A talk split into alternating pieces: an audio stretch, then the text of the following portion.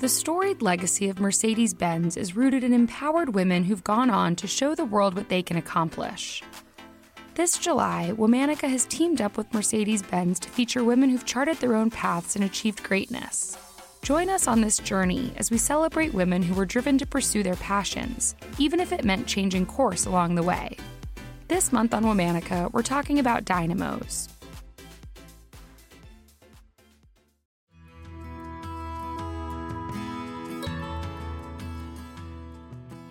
Hello. From Wonder Media Network, I'm Jenny Kaplan, and this is Womanica. Before we get started with today's episode, I just want to share a disclaimer for Aboriginal peoples. This episode contains the name of someone who's died. This month, we're highlighting women who've led dynamic lives that have shifted, evolved, and bloomed, often later in life.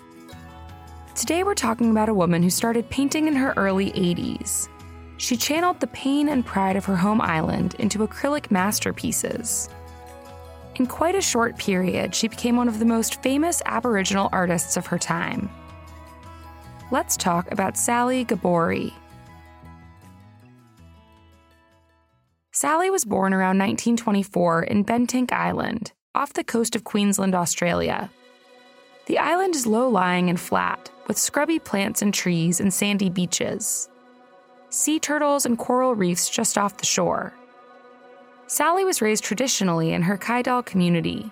She was known for her skills with weaving and making bags. She spoke her native language, Kayardild, and very little English.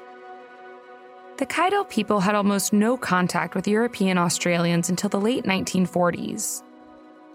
In 1948, a combination of drought, tidal surges, and storms ruined the fresh water supply the small, isolated community on Bentinck was forced to leave their homeland. They moved to nearby Mornington Island. A Presbyterian mission there had been trying to get the Kayardild people to leave Bentinck for years, and they took advantage of this moment. Sally was in her 20s when she had to leave her home. Once they got to Mornington, Sally's family was separated. Her children were taken to a mission school where they lived in a gender segregated dormitory. It was a traumatizing experience for the community. The Kayardild people didn't have a strong painting art tradition. But that all changed when Sally's artistic career began in 2005.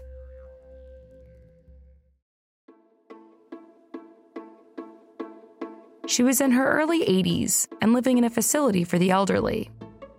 One day, as a part of occupational therapy, she was given a set of acrylic paints and brushes.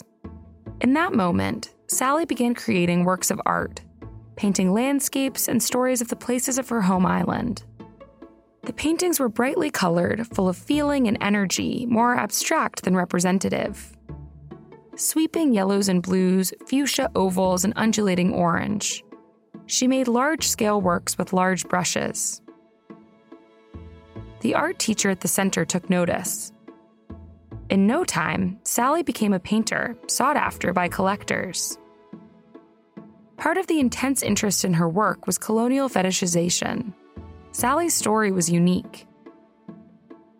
Because of her age, she had an air of cultural authenticity.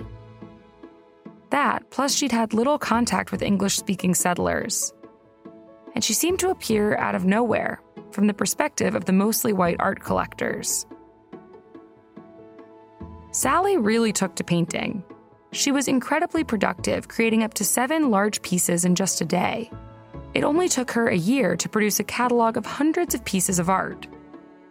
Her work was featured in more than 20 exhibitions. She even had solo shows in major galleries. And her art was lauded internationally. In 2013, she was featured at the Venice Biennale. But Sally had little agency in deciding which pieces made it to exhibits. Other people determined what was good enough to show.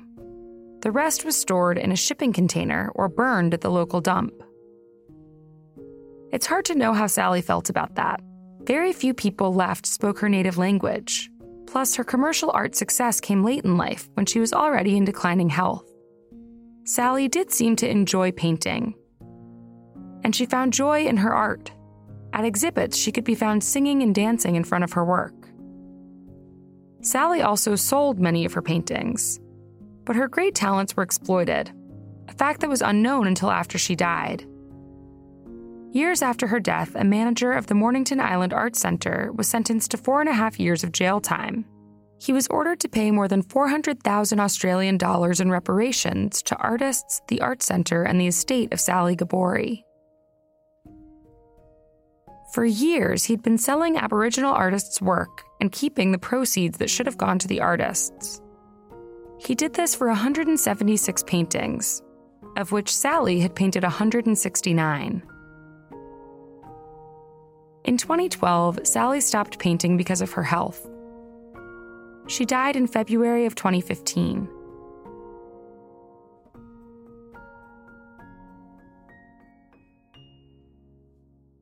Sally Gabori's short time as an artist was incredibly influential. More women from Bentinck Island began painting. They also now use bright acrylics to capture the beauty of their homeland, which they were forced to leave so long ago. Sally's daughters, Elsie, Amanda, and Dorothy, are among those painters.